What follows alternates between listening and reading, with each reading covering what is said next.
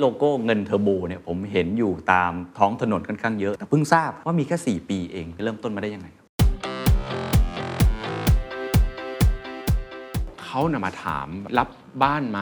รับโฉนดไหมเขามีรถเอาเข้าได้ไหมคุยกับพนักงานที่โรงรับจำนำนั่นแหละบอกว่าเฮ้ยใครมีมอเตอร์ไซค์บ้างใครมีรถยนต์บ้าง ตะเวนเหรอฮะ ตะเวนเลย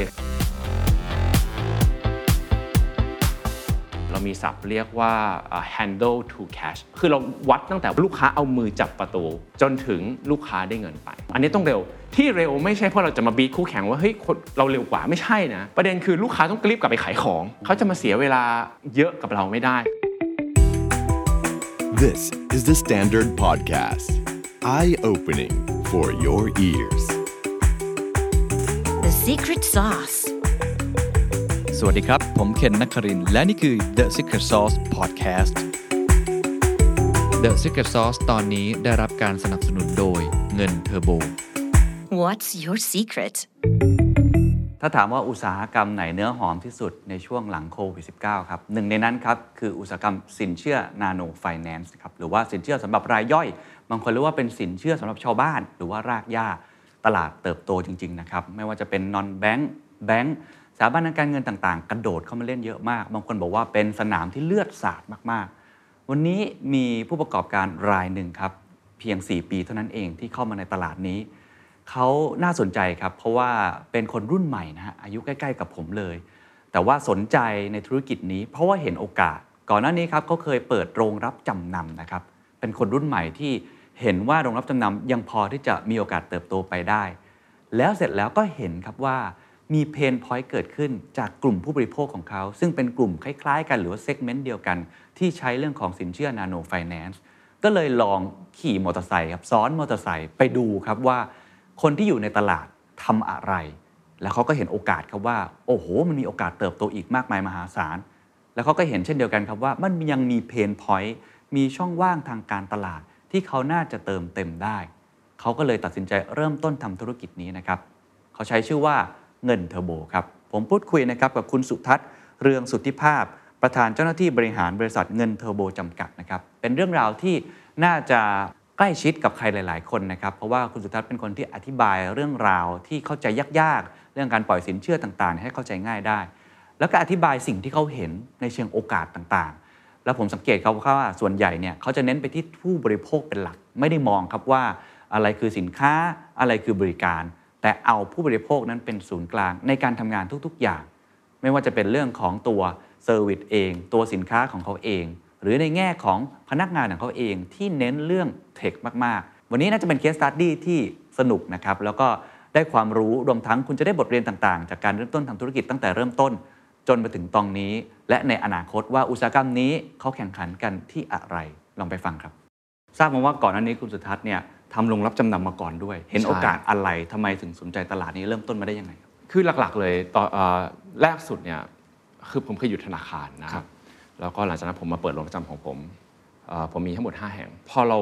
ตอนแรกเราเริ่มเป็นธุรกิจเล็กๆคือโรงรับจำนำเนี่ยเราก็เจอกับลูกค้าเยอะคือลูกค้ามีหลายแบบนะโรงรับจำนำเรามีตั้งแต่ลูกค้าที่เอ่อเป็นพ่อค้าเอาของแพงๆเอาทองเยอะๆมาจำนำกับลูกค้าที่เป็นชาวบ้านที่เอ่อผมใช้คำว่าเขาขนของด้วยที่เขามีอะ ครับ เพื่อมาเอาเพื่อมาหมุนในชีวิตเขา อื อะ ม เพราะว่าตรงเนี้ยคือสิ่งที่ผมเห็น ครับ คุณจะเจอเลยว่าพอคุณอยู่โรงจำนำคุณจะเห็นเลยว่าเฮ้ยคนน่าสงสารนะ แล้วเขาก็มีคือเขาเอาแม้กระทั่งแบบอ่าหม้อหุงข้าวมา เอางี้ละกันครก ห้าสาขานี่คือที่จังหวัด อ่าอยู่ที่อุบลสองครับร้อยเอ็ดหนึ่งอุดรหนึ่งศรีสะเกดหนึ่ง ซอฟต์พื้นเพก็เป็นคน อ่าไม่ ผมมันเป็นคนกรุงเทพ คงต้องถามเพิ่มอีกนิดหนึ่งก่อนจะ ค ข รับ ยายความเมื่อกี้ว่าเราเห็นอะไรนะ แต่ว่าโรงรับจำนำเนี่ยในมุมมองของคน ครับ ทั่วๆไป ก็อาจจะมองว่าเฮ้ยมันเป็นธุรกิจที่เก่า ครับ ดั้งเดิมแล้วกันอย่างนี้แล้วกันมี ครั มา บ นาน ไม่ค่อยเห็นคนรุ่นใหม่คนสุดท้ายกระโดดเข้ามาทำตอนนั้นเห็นอะไรครับ ถ้าย้อนเวลาเมื่อเมื่อเกือบสิปีที่แล้วที่ผมทำเนี่ยคุณจะสังเกตได้ว่าตึกก็จะดูโสม อ๋ ๆ อ ใช่ไหมครับ แล้วก็การบริการก็กลางๆ แล้วกันผมว่าอาจจะคือไม่ได้แย่หรอกแต่ก็กลางๆ แต่เพราะว่าเราสามารถทำให้มันดูเป็นทันสมัยใหม่ได้ เป็นกระจกเอ่อไม่มีลูกกรงแล้วนะครับ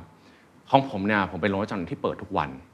สมัยก่อนโรงรับจำนำเขาจะเปิด 5 วันใช่ไหมครับของผมนะเปิด 7 แล้วก็วันหยุดนะคะตะเลิกษ์ก็เปิด ก็คือผมเปิดทุกวันนะครับในหนึ่งปีเราหยุดแค่สงกรารกับปีใหม่ ก็คือเหมือนเป็นโรงรับจำนำเวอร์ชั่นใหม่อัปเกรดอ่ะเป็นเวอร์ชันใหม่อัปเกรด ผมเปิดตั้งแต่ผมล่างแต่8โมงเช้ายัน6โมงเย็นนะครับ ก็คือจนถึงเวลาที่เขาอนุญาตให้เปิดได้ ครับทำอยู่นานไหมครับแล้วธุรกิจไปได้ดี ไปได้ดีครับ ตอนนี้ก็ยังอยู่ โอ้ ยั โอง อ เค ยู่ครับยังอยู่ แล้วเห็นอะไรครับสรุปเมื่อกี้พูดเกรินนิดนึงว่า เห็นความต้องการของผู้บริโภค แล้วก็ ครับ เห็นเมื่อกี้อาจจะใช้คำว่าเขาลำบากจริงๆเนาะเอาห ครั ม้อบ หุงข้าวอะไรมา อ่ะ แล้วตอนไหน แล้ว ที่เริ่มกระโดดเข้าไปทำ แล้ว ธุรกิจ แล้วเขานะมาถามแบบคือเขาจะเอาเฮ้ยรับบ้านไหมรับโฉนดไหมเขามีรถเอาเข้าได้ไหมจะเจออะไรแบบเนี้ยพอเราคุยกับลูกค้า แต่ผมก็ไม่เคยคิดว่าเฮ้ยจะทำอย่างอื่นนอกจากโรงแรมณวันนั้นเพราะมันก็ยังไปได้ดี จะมีวันหนึ่งคือผมผมผมอยู่การเงินมาตลอดฉะนั้นผมก็แบบอ่านข่าวการเงิน ก็มีเว็บไซต์บูมเบิร์กนะครับคือผมอ่านอยู่ทุกวันผมอ่านข่าวการเงินเขาพูดถึงบริษัทบริษัทหนึ่งทำธุรกิจไมโครไฟแนนซ์ ซึ่งธุรกิจไมโครไฟแนนซ์เนี่ยเขาเล่าว่าสินเชื่อแต่ละคนเนี่ยแค่แบบหลัก 200 500 เหรียญคือแบบมันเล็กมากนะครับแล้วก็แต่มูลค่าบริษัทเนี่ยใหญ่ มันก็เริ่มกระตุกผมอีกรอบหนึงไอ้เรื่องไมโครไฟแนนซ์เพราะตอนเรียนตอนเรียนเศรษฐศาสตร์อยู่เนี่ยผมได้ยินเรื่องไมโครไฟแนนซ์แต่ตอนที่ผมเรียนแล้วเฮ้ยมันเป็นเคสกับแอฟริกา ว่าเฮ้ยมันมีไมโครไฟแนนซ์แบงค์นะอ่าปล่อยสินเชื่อให้กับเกษตรกรคนแอฟริกาคือเขาไม่มีอุปกรณ์เลยนะคือเข้าใจไหมคือคือเคสของเมืองไทยเนี่ยเรายังมีแบบรถไถรถอะไรแต่ฝั่งนู้นเนี่ยไม่มีอะไรแบบนั้น ครับ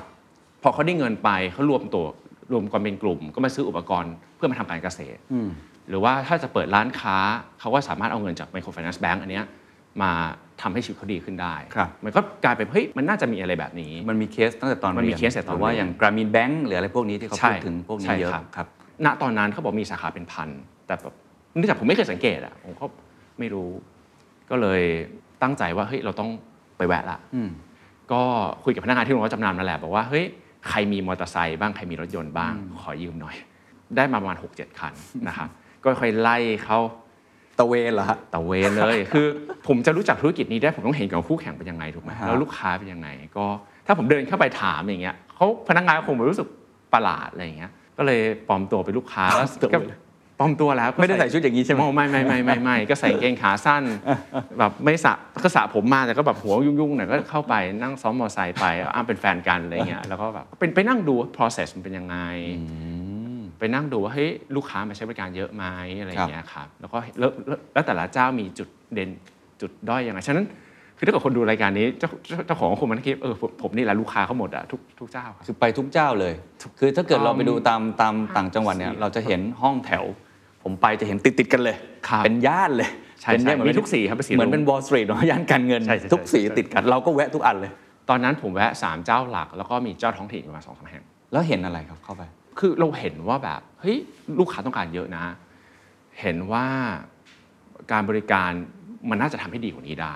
ในมุมของเราตอนนั้น เห็นเพนพอยต์เลย ผมเห็นเพนพอยต์เราก็ไปนั่งดักนะ คือเรารู้อยู่แล้วว่าสิ้นเดือนลูกค้าต้องมาจ่ายเงินใช่ไหม ครับ แล้วก็ไปผมก็ไปยืนรอแบบหน้าสาขา ก็ไปคุย 10 คนคุยกับผมสักสองคน ก็ใช้เวลาอยู่นานนะครับ ก็พอจะเซ็นได้ว่าเฮ้ยเขาทำไมถึงต้องมาเขาชอบที่นี่มากนะหมายความว่าลูกค้าทุกคนที่ผมไปคุยด้วยแฮปปี้กับธุรกิจนี้มากหมายความว่า ไม่มีใครรู้สึกว่าเฮ้ยธุรกิจนี้แย่นะไม่มี อ่า ทุกคนชมมากเลยบอกเฮ้ยดีลกู้นอกระบบเยอะมาก อ๋อคือเหมือนมา ดกบี้ ช่วยเขา ถูกก มาช่วย ช่วย เขา เขามากเขาบอกว่าถ้าสมมติว่าจะต้องไปธนาคารใช้เวลาเป็นอาทิตย์เป็นเดือน หลักฐานเยอะใช่ไหมครับแต่เดินมาที่เนี่ยเอ่อใช้เวลาแป๊บเดียว แล้วก็ไม่ได้ขอหลักฐานอะไรเยอะมากมาย ถ้าเทียบกับนอกระบบดอกเบี้ยถูกกว่ากันเกือบสิบเท่าอะไรเงี้ยเขารู้สึกว่าเฮ้ยชีวิตเขาไปได้เพราะธุรกิจนี้ที่มาช่วยเขาอะไรเงี้ยผมก็ เห็นเลยว่าเขาต้องการ ผมเลยเห็น อะไร เลยว่าเฮ้ยมันมีสิ่งที่คน appreciate อยู่นะ ผมเห็นเลยว่ามันมีสิ่งที่เอิ่มยังมีความต้องการอยู่เยอะ แล้วก็ผมเห็นเลยว่ามันมีอะไรที่น่าจะทำได้ดีกว่านี้ ครับถ้าอย่างนั้นเล่าให้ฟังนิดนึงครับสำหรับคนที่มีบอกจบการเงินนะเมื่อกี้ ครับ เป็นแบบระดับเหมือนกับโฟกัสกลุ่มเลย ครับ ลองไปสัมภาษณ์เป็นความรู้สึก ถ้าในแง่การเงินเนี่ยมองมองออกมาเนี่ยโอกาสของธุรกิจนี้ทำไมมันถึงยังเติบโตได้อีกมหาศาลทำไมเราถึงคิดอย่างนั้น ตัวเลขมันเป็นยังไง เพราะว่าหลักๆที่คนไม่เห็นคือจริงๆแล้วนอกระบบมันใหญ่มาก มันใหญ่กว่าที่ทุกคนคิด ถ้าเอาง่ายๆเลยนะครับ ถ้าคุณไปตลาดต่างจังหวัดไม่ต้องต่างจังหวัดกรุงเทพก็ได้ ทุกคนเป็นหนี้นอกระบบหมดเลยเนื่องจากมันอยู่นอกระบบไม่มีใครรู้ว่าจริงๆแล้วตัวเลขมันเท่าไหร่ อืมเพราะตอนนี้เราเห็นแต่หนี้ครัวเรือน เราเห็นแต่หนี้คนอื่นซึ่งมันไม่รวมหนี้ก้อนนี้ อันนั้นคือในระบบ นั่นคือในระบบ ซึ่งไอ้หนี่นอกระบบเนี่ย estimate ที่เขาพยายามศึกษากันเนี่ยก็มีตั้งแต่ตัวเลขแบบ4แสนล้านจนถึง 1 ล้านล้านว่าแต่เขาไม่รู้ว่า exactly มันเท่าไหร่ ครับ แต่มันใหญ่ ทุกคนนะครับที่กู้นอกระบบไม่มีใครอยากเป็นหนี้นอกระบบ คุณต้องเข้าใจอย่างหนึ่งนอกระบบดอกเบี้ยร้อยละสิต่อเดือน ถ้าคุณไม่จ่ายมาหาถึงบ้านถูกไหมครับแล้วก็มากันหลายคนอาจจะแบบเฮ้ยถ้าไม่จ่ายต้องอย่างนั้นอย่างนี้นะอะไรอย่างเงี้ยสิ่งที่คนจำใจต้องใช้หนี้นอกระบบ เพราะว่าในระบบไม่ปล่อยเขา อันที่ข้อเท็จจริง ที่ผมว่าคนไทยก็ต้องเข้าใจนิดนึงว่า ครับ นอกระบบเกิดขึ้นมาเพราะคนในระบบไม่ปล่อย อืม คำถามต่อมาคือทำไมในระบบถึงไม่ปล่อย ครับ นะครับจริงๆพยางค์เดียวครับคือปล่อยแล้วเจ๊ง อืมเราก็ต้องเข้าใจคนที่จะปล่อยด้วยแหละ เพราะคือเมืองไทยเรามีเพดานดอกเบี้ยใช่ไหคมรับ ครับ 15 บ้าง 24 บ้าง 25 บ้างขึ้นอยู่กับว่าไลเซนส์อะไร แต่สิ่งที่มันเกิดขึ้นคือ ดอกเบี้ยพวกเนี้ยมันฟังดูเหมือนเยอะเพราะมันเป็นเปอร์เซ็นต์ใช่ไหมครับแต่ว่าพอเป็นหนี้นอกระบบปุ๊บเนี่ยมันมันเอาไม่อยู่พูดง่ายๆคือปล่อยไปเนี่ยดอกเบี้ยครับมันไม่พอกับความสูญเสียที่เกิดขึ้นฉะนั้นในระบบก็ไม่ปล่อย ครับ แต่ครั้นี้พอระบบไม่ปล่อยสิ่งที่เกิดขึ้นคืออะไร คนต้องการเงิน ถ้าฉันไม่มีเงิน ลูกฉันจะไม่มีเงินทำนั่นทำนี่ถูกไหมครับอ่าต้องใช้เงินรักษาพยาบาล แต่หาหยิบยืมที่ไหนไม่ได้ก็ต้องไปโนนอกระบบปุ๊บในระบบไม่มีอ่ะก็ไม่ให้ คือความต้องการของคนนี้เป็นเรื่องจำเป็นทั้งนั้น มันจำเป็น ลยข ทั้ อง ชี นั้น วิตเขา ครับ เป็นเรื่องคอขาดบาดตายอะสุข ไม่ ภาพ มี โรงเรียน ผมมั่นใจว่าไม่มีใครกู้นอกระบบไปซื้อมือถือ เขากู้นอกระบบเพราะเขาจำเป็น อืม แต่ว่าในระบบไม่ให้เขาก็ ครับ เนี่ยครับเพราะว่าแล้วคราวนี้เราก็อยากได้ตลาดนอกระบบนะครับไม่ใช่เราไม่อยากได้เพราะมันใหญ่มากทุกคนอยากได้แล้วมันเป็นตลาดใหม่ บริษัทเราเองเราก็พยายามที่จะปล่อยลูกค้าเข้าไปในเซกเมนต์นอกระบบให้ได้เยอะที่สุด ครับ แล้วก็เทสไปเรื่อยๆว่ากลุ่มไหนเนี่ยทำแล้วยังพอมีกำไรบ้างเราก็ทำต่อไป กลุ่มไหนที่ทำแล้วดูแล้วเหมือนจะเจ็บตัว แล้วก็อาจจะไปต่อกลุ่มนั้นไม่ได้เพราะว่าตลาดมือเท่านี้ครับ ครับ อันนี้คือสิ่งที่เราเห็น ใช่สิ่งที่ หลังจากนั้นก็เลยตัดสินใจเปิดเลยไปครับ พอขับมอไซค์ซ้อนท้ายมอไซค์ไปเรื่อยๆ เห็นทั้งโอกาส แล้วก็เห็นเพนพอยต์ว่ามันยังมีช่องว่างบางสิ่งบางอย่างที่น่าจะเติมเต็มในตลาดนี้ได้ แม้ว่าถ้าย้อนกลับไปประมาณ4ปีที่แล้ว ผมว่าก็รายใหญ่ก็โหดๆอยู่ค่อนข้างเยอะอยู่แล้ว แล้วเริ่มยังไงตอน ณตอนนั้นนะครับเพราะว่าสำคัญที่สุดคือเราจะเริ่มหรือเปล่า เจ้าใหญ่ตอนนั้นใหญ่มากนะครับ คือแบบและทุกคนระดับจีเนียสทุกคนไม่ ใช่ ไม่ไม่มีใครไม่เก่งนะเก่งทุกคน ผมก็คุยกับภรรยาก่อนว่าเฮ้ยมันมีธุรกิจเนี้ยผมคิดว่าในมุมผมละกันมันน่าจะดีกว่า แล้วมันขยายได้ใหญ่กว่าโลกจำนวนที่ทำอยู่เดิม อืมภรรยาเห็นด้วย เห็นด้วยทันทีก็ โอเคคำถามต่อมาคือเฮ้ยจะเอาเงินจากไหน อ่าถูก อ่าเพราะว่าโรงรับจำนำเนี่ยตอนที่ผมทำตอนนั้นผมก็คนเข้าใจว่าเฮ้ยมีคนลงทุนไม่มีนะตอนนั้นเนี่ยผมเอาบ้านเข้าธนาคารหมด เอาบ้านพ่อบ้านแม่เข้าหมด อืม ผมมีทองตอนแต่งงานได้มา ผมขายหมดเลยนะ อืม แล้วก็อีเวนต์แบบอย่าง RMF ประกันนี่ผมเวนคืนหมดเอาตังค์มา ใช้ เอาเอาตังค์มาลงทุน คืออันนี้นี่คือแบบคนจะไม่เก็ตว่าเฮ้ยเอาตังค์มาจากไหนคือเบสิค a l ีตอนนั้น คือรวบรวมเงินทุกบาททุกสตางค์มาลงกับโรงรับจำนำ ครับ มันก็รันไปได้ดีประมาณหนึ่ง คราวนี้ไอ้ธุรกิจเนี้ยมันไม่ได้ใช้เงินสเกลเดียวกับโรงจำน ถูกถูก ำมันใช้เงินเยอะกว่าเยอะ ครั มาก บ ผมก็นั่งคิดเฮ้ยถ้าเกิดเราไปคนเดียวเนี่ยกว่าจะโตได้ป่านนั้นคงโดนเหยียบตาย อืมเพราะมันต้องมีอาวุธในมือ มันต้องมีอาวุธ พร้ ใน หย มือประมาณหนึ่งนะครับก็เลยก็เลยคุยกับเอ่อคุณพ่อคุณแม่ภรรยาว่าแบบเฮ้ยเอ่อผมมีไอเดียทำอยากทำธุรกิจเนี้ยแล้วก็ต้องการผู้ถือหุ้นเพิ่ม อ๋อ ครับ ต้องการผู้ร่วมลงทุน เหมือนเป็นแองเจล ใช่เป็นแองเจิลคือเราลงส่วนหนึ่งแล้วก็มีมีมีทุนลงอีกก้อนหนึ่ง ครับ แล้วก็คุยกันในครอบครัวว่ามีใครจะลงบ้างอะไรอย่างเงี้ยครับผมก็ช็อกเหมือนกันนะทุกคนก็เฮ้ยฟังดูดีนะน่าทำก็ทำเลย สมมติครอบครอบครัวภรรยาก็มีธุรกิจที่ใหญ่อยู่แล้ว แล้วก็ ใช่ สนับสนุน ใช่ครับเพราะว่าแต่ไม่ไม่เกี่ยวอะไรกับการเงินเลยนะครับ คือผมทำการเงินครอบครัวภรรยาผมทำรีเทลคือขายวัสดุก่อสร้างนะผมก็ช็อกเหมือนกันก็โอเคทำก็ เขาแสดงว่าเขาไว้ใจคุณเหมือนกันนะ ก็ผมผมคิดว่าอย่างนั้นนะครับ ก็เรื่องเงินมันก็ช่วยไปได้ประมาณหนึ่งแต่มันมันไม่ได้ช่วยหมดนะครับ เพราะว่าสเกลอ่าธุรกิจที่อะที่ที่ที่มันจะไปนต้องใช้เนี่ยมันก็เยอะกว่าเงินที่ลงมาให้เยอะ ครับแต่อย่างน้อยก็มีจุดเริ่มต้น มันก็มีจุดเริ่มต้นละ โอเค พอตั้งใจว่าจะทำเนี่ยก็ต้องคิดต่อไปว่าเฮ้ยถ้าผมอยู่ที่อุบลต่อต้านผมอยู่อุบลนะคือ ครับ ผมว่าจะนำเอฟเฮฟผมก็อยู่อุบลผมจะหาคนมาสู้กับไททันแต่ละคนยังไงเพราะแต่ละคนนี่ก็ยักษ์ทั้งนั้นใช่ไหม ไม่ไหวแล้วเว้ยต้องกลับกรุงเทพพอมาถึงกรุงเทพแล้วคำถามต่อมาเลยที่แบบผมว่าโจทย์ตอนนั้นคือให้ยผมจะหาคนมาทำจากไหนนะเพราะตอนนั้นคือมีความตั้งใจแล้ว ครับ ฉันอยากทำแล้วก็มีคอมมิชเมนต์ว่าเฮ้ยมีคนจะร่วมลงทุน อ่า และให้การสนับสนุน ก็ค่อยๆมานั่งดูเฮ้ยธุรกิจนี้ต้องการใครบ้างอ่ามันมีอะไรที่เป็น critical area ที่ผมต้องการบ้างอะไรเงี้ย ก็พยายามไปสรรหาคนนะครับ เชิญไปสิบมาอยู่หนึ่ง ตอนนั้นไม่มีใครมาเลยนะ คือแบบโอ้โหหา ก็ไม่แปลกก็ไม่แปลก ไม่แปลกไม่แปลก เพราะว่าตอนนั้นเรายังไม่ได้มีเครดิตอะไรขนาด โอ้ นั้น ตอนตอนที่ชวนยังไม่มีออฟฟิศเพิ่งจดทะเบียนละกัน ก็ไม่ เพิ่งจด แปลก ทะเบีย ครั น บ ก็ไม่ค่อยหวานล้อมแต่ละคนนะคือเราก็ต้องการคือเราไม่ได้เอาใครก็ได้นะ ก็ต้องการคนที่เราคิดว่าเฮ้ยเขาเก่ง ครับ แล้วตอนเริ่มต้นนี่ในแง่ของอะคนพอได้บ้าง ครับ แต่ในแง่ของตัวเอ่อ business model ในแง่ของกลยุทธ์ ครับ ที่ทำให้ตัวเองแตกต่าง positioning เนี่ยเขียนไว้ยังไงตอนนั้น เซตไว้ยังไง ผมไม่เคยเขียนแผนธุรกิจนะ คือคนจะเข้าใจว่าเฮ้ยผมต้องเขียนแผนธุรกิจเป็นเรื่องเป็นราวไม่มีนะ ผมโฟกัสอยู่แค่อย่างเดียวในตอนที่ผมทำธุรกิจคือทำยังไงก็ได้ธุรกิจที่เราทำขึ้นมาเนี่ยลูกค้าต้องชอบบริษัทนี้ โอ้ แล้วโฟกัสแค่นี้เองนะ คือ ซึ่ง ถ้า แปลกมากเลยกับเป็นนักการเงิน financial result เนี่ยคือผลประกอบการเนี่ยมันมาจากการที่ลูกค้าชอบเราก่อนนะ อืม แล้วลูกค้ามาใช้บริการ ครับ คุณจะบริหารต้นทุนดีลดแค่ไหนมีแผนการยาว 15 กิโลเนี่ยถ้าลูกค้าไม่ชอบคุณนะ คุณไม่มีท็อปไลน์ไม่มี revenue อะ อืม มันก็ไปไม่ได้ถูกไหม นั้นโฟกัสอันนี้ก่อนเล ผ ย มผมโฟกัสผมผมผมผมนั่งคิดเลยว่าอย่างแรกเลยคือต้องเราเราต้องทำให้โอเปเรตออกมาแล้วลูกค้าที่เดินเข้ามาประทับใจอย่างมาก และเดินกลับไปบอกเพื่อนเขา อืม ให้มาใช้บริการกับเรา อืมซึ่งอันนี้จะมีความยากเพิ่มด้วยว่าเขาอาจจะเป็นคนที่เขาใช้บริการอยู่ก่อนหน้านี้ ใช่ ต้องให้เขาเปลี่ยนอีก ใช่ ถูกไหมฮะ ใช่ อ่า แล้วก็แต่ละคนมีแบรนด์ที่แข็งความยากของในในมุมของผมแล้วกันคือเราไม่มีแบรนด์เนาะ อืม เราเพิ่งได้เริ่มคนมาบ้างออฟฟิศก็เพิ่งจะมีห้องเช่า ในสนามไดกอล์ฟเพิ่งได้มาเราแค่มีความตั้งใจอะครับว่าเราจะทำนะตอนนั้น ครับอ่ะเมื่อกี้ที่บอกว่าโฟกัสอย่างเดียวคือลูกค้าต้องชอบ ครับ ทำยังไงให้ลูกค้าชอบ เพราะว่าสำคัญที่สุดเลยนะครับเราต้องรู้ก่อนว่าเขา looking for อะไร อ่า ลูกค้าลากย่าเนี่ยเอ่อเดินไปไหนเนี่ยผมว่ามันมีความที่ไม่ค่อยแฟร์อย่างหนึ่งคือ การบริการเขาจะได้รับไม่ค่อยดีเท่าไหร่ เพราะว่าสิ่งที่เราโฟกัสมากเลยคือ เราต้องเซอร์วิสเขาให้เขารู้สึกว่าเขาเป็นคนสำคัญ พี่ชุ่ม มีเรื่องกังวลอะไรอีกไหมคะ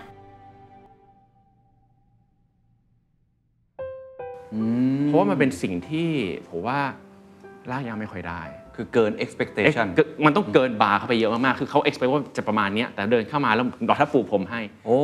ฉะนั้นเวลาเขาเดินเข้ามาเขารู้สึกว่าเฮ้ยเขาเป็นคนสำคัญมาก มันเป็นยังไง ยกตัวอย่างนะฉะนั้นผมเดินเข้าไป มีคนมา จะ เสิร์ฟน้ำให้ โอ้ อ่าผู้จาเพราะอ่าเวลาเดินเปิดประตูออกไปเดินไปส่ง โอ้ คือมันเป็นเรื่องเล็กๆน้อยๆคุณ อ่า ผู้ชมซึ่งมันเราไม่ได้เสียเงิน แต่ว่ามันเป็นสิ่งที่ทำให้คนที่ปกติเขาไม่ค่อยได้อะ โอเค เข้าใจ แต่สมมติถ้าคุณเป็นคนรวยเนาะ ไป lounge อ่ะ first class อ่ะ อะไร first class มีคนบริการอย่างดี อ่า อันนั้นมันก็เรื่องปกติ แต่สำหรับ เข้าใจ ลูกค้าเรามันไม่ใช่เป็นเรื่องแปลกอะผมว่ามันก็ ก็ถือว่าใหม่อยู่กับการในแง่ของ perception ความรู้สึกคนเดินเข้ามา experience ดีแล้ว มันต้อง experience ดีก่อน ครับ คราวนี้เอ่อเราก็ไปเห็นเพนพอยเขาอีกเยอะนะครับ อย่างเราเนี่ยเป็นเจ้าเดียวในตลาดที่เปิด 7 วันทุกสาขาเพนพอยผมผมไม่ได้เปิด 7 วันเอาเท่นะว่าเฮ้ยฉันเปิดคนหนึ่งเปิด 5 วัน 6 วันฉันต้องเปิด 7 สิ่งที่ผมเห็นคือลูกค้าเขาหาเช้ากินค่ำลูกค้าเขาต้องทำงานเป็นชั่วโมงตอกบัตร อืม คราวนี้คือถ้าเขาจะต้องออกมาช่วงบ่ายสามออกมาจากงานเนี่ยอ่าประเด็นคือเขาเสียเงินนะ อืมถูก เพราะว่า ถูกถูก รายได้เขาหาย ใช่ เข้ามาวันเสาร์อาทิตย์ไหมแล้วก็บางคนวันธรรมดาเนี่ยถ้าลาบ่อยเพิ่งเปลี่ยนงานเนี่ยช่วงสี่แบบช่วง 4 เดือนแรกเนี่ยคนก็ไม่ค่อยอยากลางาน เราก็ต้องเปิดเสาร์อาทิตย์รองรับลูกค้า หรือเราเนี่ยสาขาประมาณสาสามใน 4 ของเราเปิดถึงทุ่มนะครับคือเราลากต้องถึงเย็นเพราะเราต้องการให้ลูกค้าน่ะลำบากน้อยที่สุดในการมาหาเรา ครับ แล้วเราก็เปิดเสาร์อาทิตย์เนี่ย พวกนี้มันคือมันฟังดูเหมือนเฮ้ยเราต้องการจะจริงๆไม่นะมันมาจากลูกค้า อืมอืมเป็นความต้องการข เป็นความ ข ต้องการ ที่เราเห็น ของขที่เราเห็น อืม มันไม่ใช่เรื่องของ convenience อย่างเดียวนะมันเรื่อ ค ง รับ ของเงินด้วย ครับ ในแง่ Product หรือในแง่ตัวที่เป็นสิ่งที่ทำให้เขาเนี่ยตัดสินใจจะเลือกเราผมว่าสำคัญมากนะครับ ตรงนี้แตกต่างจากคนอื่นยังไง อ่าลูกค้าเนี่ยวันแรกเขาไม่รู้จักเราหรอกเขาไม่ได้ตัดสินใจว่าเขาจะเลือกเรานะวันแรก สิ่งที่เราพยายามทำคือเขาเดินเข้ามาหาเราติด trap เลยหนึ่ง service day สองคือ beyond expectation เช่น ที่ดินทุกชนิดของเราเนี่ยภายในวันรุ่งขึ้นต้องได้เงิน เราไม่เคยใช้คาว่าอนุมัตินะครับบางที่อาจจะบอกว่าเฮ้ยเบนช์มาร์กอนุมัติเร็วจริงๆเราไม่เคยมีคำว่านั้นในสารระบบของเงินเทอร์โบ ของเงินเทอร์โบเนี่ยเรามีศัพท์เรียกว่าอ่า handle to cash handle คือ door handle อะที่แปลว่าไอ้ไอ้ลูกบิดประตูที่จับประตูอะคือเราวัดตั้งแต่ว่าลูกค้าเอามือจับประตู จนถึงลูกค้าได้เงินไป อันนี้ต้องเร็วที่เร็วไม่ใช่เพราะเราจะทำเราจะมาบีทคู่แข่งว่าเฮ้ยคนเราเร็วกว่าไม่ใช่นะ ฮะ ประเด็นคือลูกค้าต้องรีบกลับไปขายของเขาจะมาเสียเวลาเยอะกับเราไม่ได้คือต้องต้องเร็ว แต่ไอความเร็วมันก็มีเบื้องหลังเนาะ โอ้ผมว่า simplicity เนี่ย ข้างหลังมันยาก คือเร็วแต่เละเนี่ยง่าย อ่า คือ ถูกถูก นึ ใน ออไหมค กา รับ ร เร็ว กระ แต่ ทำ เละเนี่ยง่าย ใช่เพราะว่าผมเชื่อว่าทุกเจ้าก็อยากจะอนุมัติเร็วนั่นแหละถูกไหม ครับ แต่ว่ามันกลไกข้างหลังเมคานิกต่างๆเนี่ยมันก็กลัวเละด้วยแล้วก็มัน ครับ ยากด้วยทำยังไงให้มันเร็วได้จงๆ เพราะว่าคน underestimate ธุรกิจเราเยอะนะ คือเขาจะเข้าใจว่า เฮ้ย เรามีตึกแถว อืม เรามีเอาพนักงานมาใส่ แล้วก็มีลูกค้าเดินมาเอาเงินให้ แล้วก็ถึงเวลาก็ไปตามอ่าทวงถามหนี้ อืม ไม่ใช่นะ ข้างหลังเนี่ยเอ่อเทคโนโลยีทีมเรามีเป็นร้อยคนนะครับข้างหลังอินฟราเราใหญ่มาก ครับ เพราะว่ามันเป็นเส้นบางๆ ระหว่างการให้เงินไปแล้วลูกค้าไม่คืน กับลูกค้าคืน ใช่ นึกออกไหมครับ แล้วยิ่งเร็วเท่าไหร่แปลว่า เวลาในการตัดสินใจอ่ะมันยิ่งน้อย อืม ฉะนั้นแบบทุกอินโฟเมชันที่เราได้จากลูกค้าเนี่ย ครับ มันต้องถูก หมายความว่ามันมันมันต้อง spot on อืม แล้วระบบหลังบ้านเราต้องเหมือนกับออโต้พายโบนบนเครื่องบินน่ะมันต้องมีตัวที่แบบเป็นแมคานิกข้างหลัง โอ้ ช่วยตัดสินใจ ครับ เราต้องตัดทุกอย่างที่มันไม่จำเป็นออก ผมยกตัวอย่างเอกสารนะเอาเอาง่ายๆเลยแล้วกันจำนวนเอกสารที่เซ็น เอกสารทั้งหมดมีกี่ใบ สเต็ปในการเซ็นนะมันมัน make sense ไหม ข้อความในสัญญาเนี่ย ผมเป็นลูกค้าทุกเจ้าเนาะ ผมก็มีสัญญาทุกเจ้าถูกไหม อ่านมาหมดแล้ว อ่านผมอ่านมาหมดละ ผมก็รู้ว่าเฮ้ยลูกค้าเสียเวลาในการอ่านสัญญาเยอะ ที่อ่านเยอะเนี่ยไม่ใช่อะไรนะ เพราะมันยาวหนึ่งสองคือภาษาเป็นภาษากฎหมายอ่านไม่เข้าใจ ผมเองยังงงเลยมันแปลว่าอะไรนะ อืม สัญญาผมมันมีอยู่แผ่นเดียว เขียนด้วยภาษาชาวบ้าน เพราะเราเราลูกค้าเราคือชาวบ้าน ฉะนั้น สัญญามันต้องอ่านง่าย แต่ว่ามันก็ต้องถูก รัดกุม ต้องตามหลักกฎหมายรัดกุม มันต้องถูกต้องตามกฎหมายและต้องปลอดภัยสำหรับเราและรัดกุม ซึ่งทำได้ ซึ่งทำได้ ยากมากนะครับไอ้แผ่นเดียวที่เราทำ ใช่ เนี่ยเรามันเป็น part of process ที่ทำให้มันเร็ว ครับ แล้วก็พนักงานเทรนนิ่งเนี่ยผมว่าเรามีเทรนนิ่งที่ค่อนข้างจะดีมาก อืม พนักงานเราไม่เคยมีพนักงานแม้แต่หนึ่งคนในบริษัทที่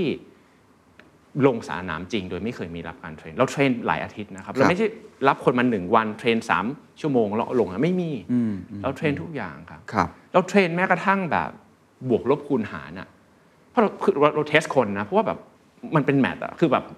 มันคือมันคุณเขาต้องมีสกิลอะไรประมาณเนี้ยคำนวณรายได้ลูกค้า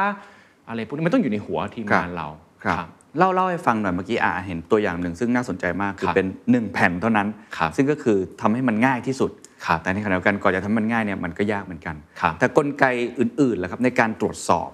ครับ อาข้อมูลของลูกค้า ครับ ว่าสามารถที่จะให้ได้จริงไหมให้แล้วไม่มีหนี้เสียใช่ไหม อ่า การกำหนดเรทในการ ครับ กู้ยืมต่างๆ เพื่อให้ได้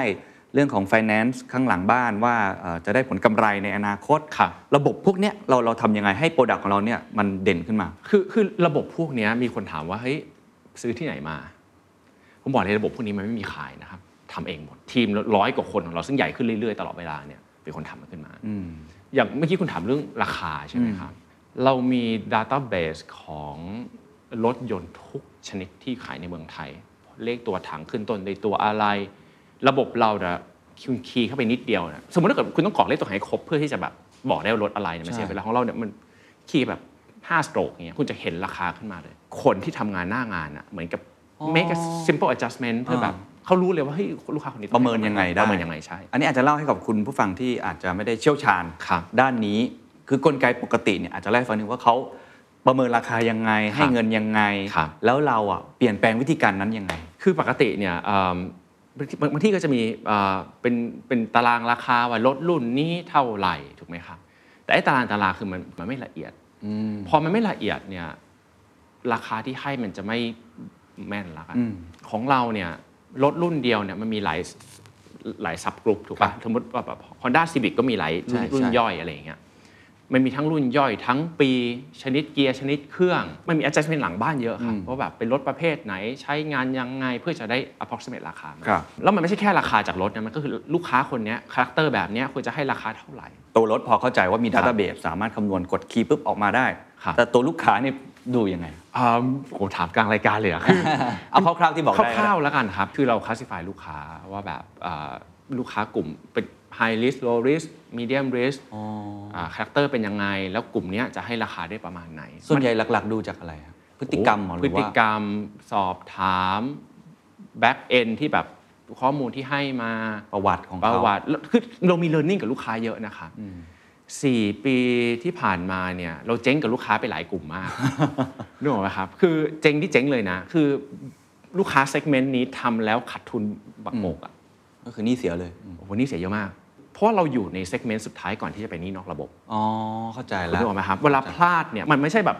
ถ้าเราอยู่ตรงนี้แล้วพลาดมันจะลงไปนิดนึง มันไม่ใช่นะ มันมันอย่างนี้แล้วมันตกเหวเลย ก็คือ1กับ0เลย มันมันมันแค่ดิจิตอล อ่ะ คือเลยจุด S ตรงนี้ลงถึงศูนย์ อ่า ฉะนั้นมันเราต้องระวัง เพ มาก ราะเรามีบทเรียนเยอะ โอ้เยอะมากครับ ทำไปเรื่อยๆ ทำไปเรื่อยๆ เนี่ย เราเริ่มได้ยูเซอร์หรือว่าคนที่เข้ามาใช้บริการเนี่ย ครับ ชาวบ้านเข้ามาเนี่ยมากขึ้นตอนไหน อะไรคือจุด โอ้ เปลี่ยน วันแรกที่ผมเปิดเปิดร้านน่ะมีลูกค้าอยู่สองคน อืม วันแรกนะครับ รู้สึกไงฮะ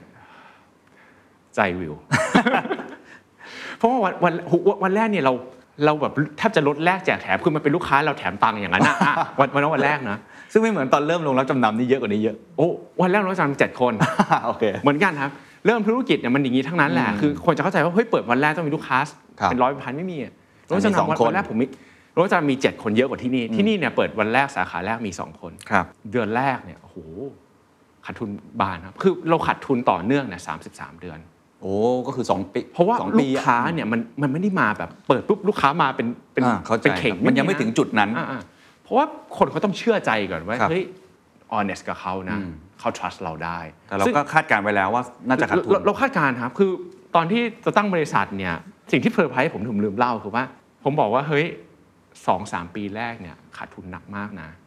และผมไม่เห็นหนทางที่จะทำกำไรได้นะ even in my แบบ Excel spreadsheet ที่แบบผมนั่งแบบรันไม่มีทาง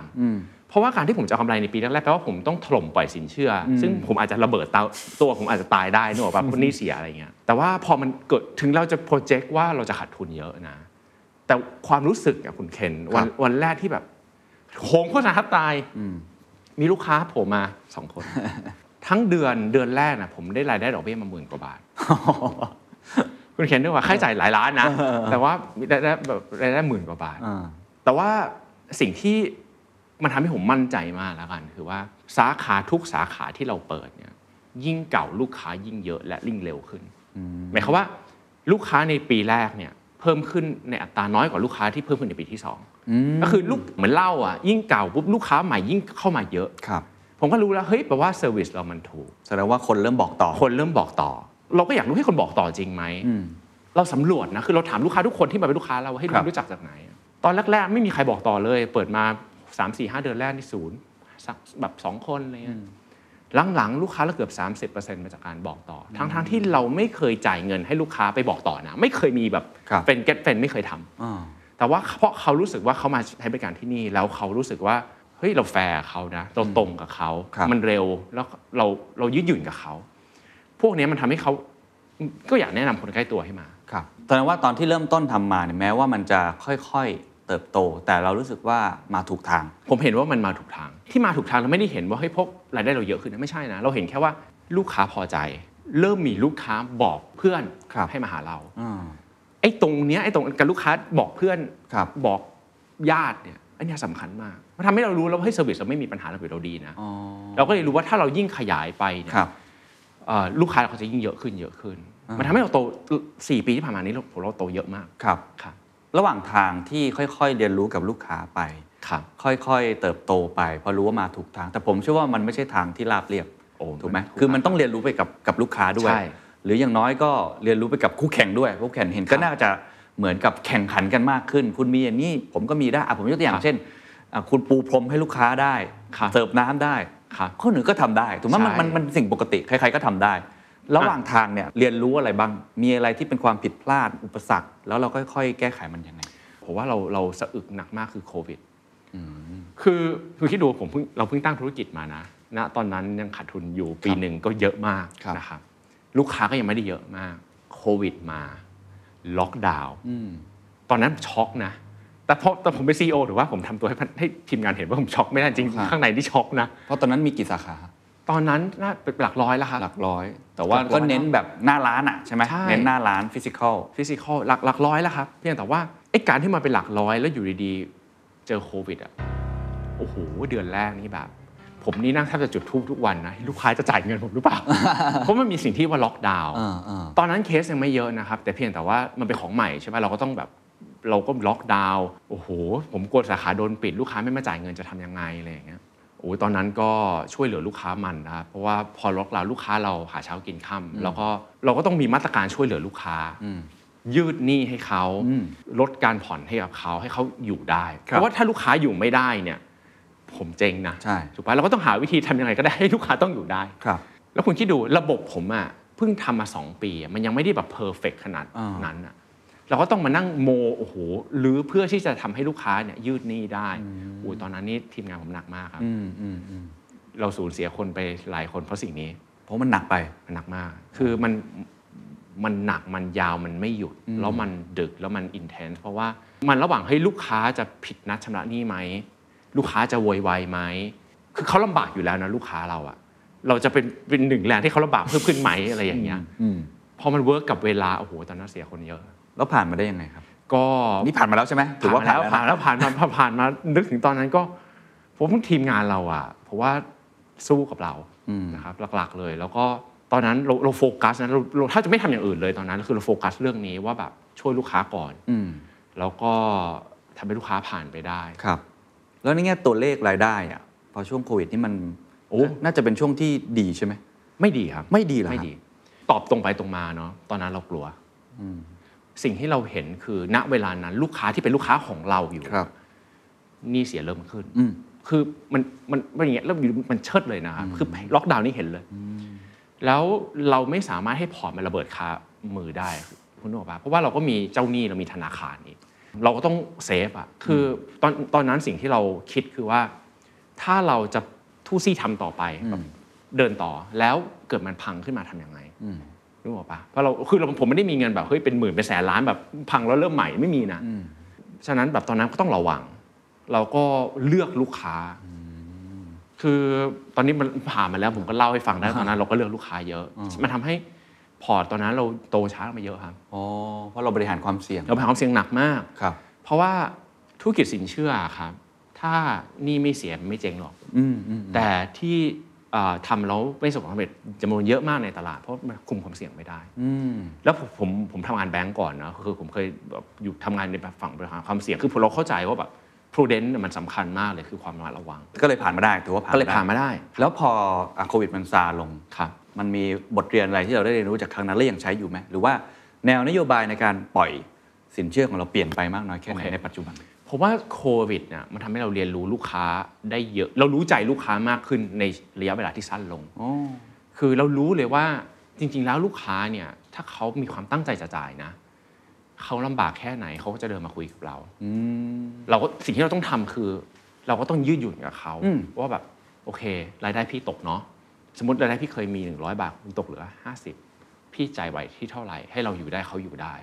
เพราะว่าตรงเนี้ยมันคือเราเรียนรู้เลยว่าสำคัญมันคือลูกค้าเป็นคนยังไง อืมอืมอืมอืม แล้วก็ลูกค้าบางประเภทอย่างเงี้ยเอิ่มผมมั่นใจว่าเขาไม่ได้รับผลกระทบอะเพราะโทษนะคือเขาเป็นข้าราชการ อ่า เข้าใจ คือเงินเดือนเท่าเดิมอะแต่เขาเดินมาหาเราบอกเฮ้ยเขาด้วยความลำบากมากเลย เงินทบช่วยลูกค้าทุกคนแต่เราแค่อยากจะรู้คุณลำบากยังไง อืม ถ้าเขาเป็นข้าราชการแล้วเขาบอกว่า เออ เพราะว่าแฟนเขาเปิดร้านก๋วยเตี๋ยวอยู่ แล้วยอดตกอันนั้นผมเข้าใจนะครับ แต่เหมือนกับราชาบางคนรับราชการทั้งคู่แล้วไม่ได้ถ้าไม่กระทบเลยอะ อืมอืม อะไรแบบเนี้ยซึ่งแบบ ละเอียดมากนะก็ ต้องละเอียด คุ คือเราต้องคุยคือเราสอนทีมงานเราว่า คุณต้องดูว่าลูกค้าลำบากจริงหรือเปล่าเพราะวันแรกวันแรกที่ทาง BOT มีมาตรการ ครับ ประกาศว่าให้เราช่วยเหลือลูกค้าเนี่ยคุณรู้ป่ะสาขาทุกสาขาผมสายไหม ขอยืดหมด ยืดหมด คือทุกคนก็อยากใช้ประโยชน์แหละ คีย์เวิร์ดคืออะไรช่วยเหลือ เออ อะไรอย่างเงี้ยทุกคนกระทบไม่กระทบมาหมด แต่พอเราคุยกับลูกค้าว่าเฮ้ยเรามี capacity ในการช่วยเหลือคนจำกัดนะ เราไม่สามารถช่วยเหลือทุกคนได้ ครับ ลูกค้าเข้าใจก็ take up ก็ไม่ได้เยอะมาก ครับ ตรงนี้แหละครับที่ต้องเอ่อขยายความเรื่องความเสี่ยง ครับ เพราะว่าหลักๆใจความหนึ่งก็อย่างที่บอกคือเร็วแต่ต้องไม่เละ ใช่ แล้วก็หลายที่ที่เราบอกข้อจำกัดไปแล้ว เงื่อนไขคือการปล่อยไปเนี่ยมันมีโอกาสหนี้เสียสูงมาก ครับ อย่างของเราเนี่ยมีวิธีการยังไง การทวงหนี้หรือว่าการทำยังไงให้ควบคุมให้ความเสี่ยงตรงนี้มันน้อย คือคนจะเข้าใจว่าแบบเฮ้ยทวงหนี้เนี่ยมันต้องต้องเอาคนไปหลายคนพูดข่มขู่ไม่มีนะทวงหนี้คีย์คือคุณต้องให้เกียรติลูกค้า ถ้าคุณให้เกียรติเขาเขาให้เกียรติเรา ผม แค่ ทำผนี้มอย่างนี้ผมอาจจะไม่ได้อยู่ในวงการนี้ปกติระบบทวงหนี้เอาแบบมาตรฐานทั่ว คื ไป อผมไม่อยากบอกมาตรฐานแล้วกัน แต่ว่าคนที่มาสมัครงานกับเราเขาจะกังวลมากเรื่องการถูกหนี้เนี่ยเขาจะเข้าใจว่าเฮ้ยต้องบุกไปถึงบ้านลูกค้าสวมหมวกกันน็อกอะไรแบบเนี้ย พี่มีปัญหาว่ะแก้ว ค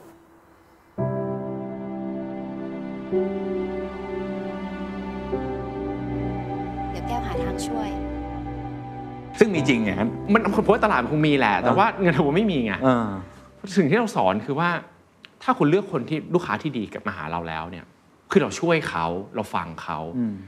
เราถ้าเขามีปัญหาเราช่วยเขาตลอดเนี่ยเวลาเราไปหาเขาเขาก็จะเกรงใจอ่ะคุณนึกว่าคือทำไงก็ได้ให้เราซื้อใจลูกค้าให้ได้อะ อืมอืมอืมอืม แต่ถ้าเรามาว่าเฮ้ยผมผมผมพูดอย่างนี้กับพนักงานผมนะบอกว่า ถ้าคุณไปตะโกน